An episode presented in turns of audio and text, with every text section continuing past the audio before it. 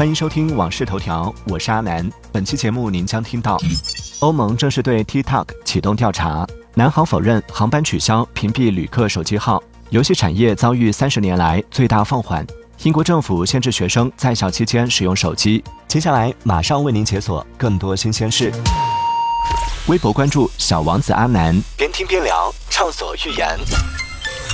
欧盟委员会的文件显示，该监管机构已经正式根据数字服务法对 TikTok 启动了调查程序，以查明该社交媒体平台是否采取了足够的措施来保护儿童。据悉，如果被发现违反该法案相关规定，TikTok 可能面临高达其年营业额百分之六的罚款。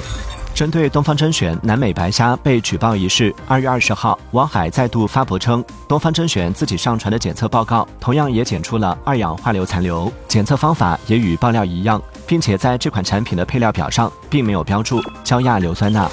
二月十九号，吉林延边女子称航班被临时取消，订票手机打南航客服电话，提示号码不存在，用其他号码就可以打通，怀疑航空公司把订票手机号给屏蔽了。对此，南航客服人员回应称，不存在旅客所说的屏蔽订票手机号的情况。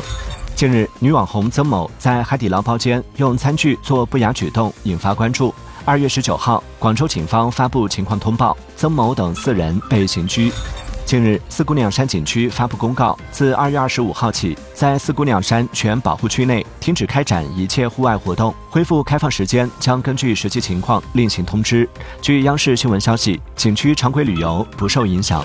二月十九号，董宇辉在直播时回应过年回家乡时被指飘了，阵仗大。他表示，那不是随行人员，是摄制组和当地组织方拍完节目自己一个人回的家，本意是宣传故乡。很多人不知全貌，就产生了误会。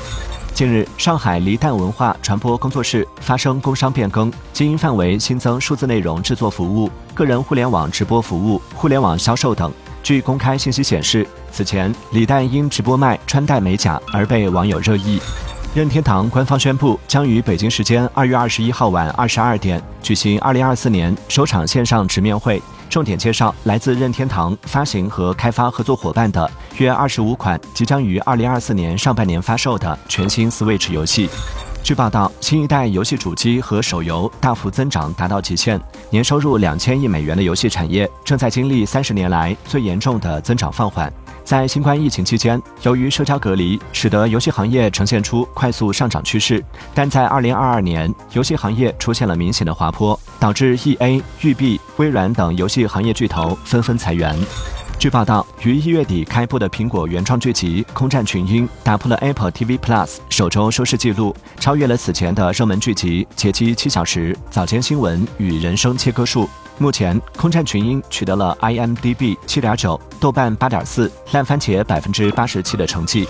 近日，英国政府加入了手机管控的行列，发布了限制学生在校期间使用手机的指导意见。此前，法国和意大利等欧洲国家已经率先实施了课堂内禁止使用手机的规定，英国的部分学校也早已制定了相关的校规。而此次政府出台的指导意见，旨在实现全面推广和统一。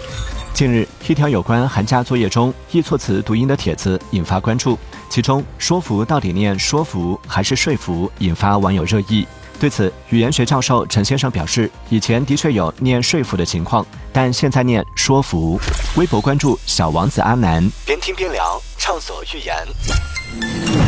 欢迎继续收听《往事头条》，接下来为您解锁更多精选热点。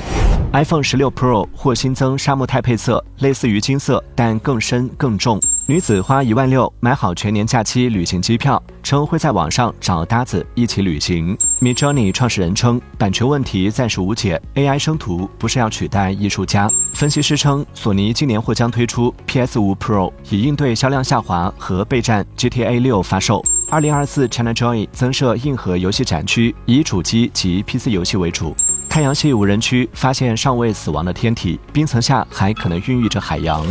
感谢收听《往事头条》，我是阿南。订阅收藏《往事头条》或《往事头条》畅听版，听见更多新鲜事。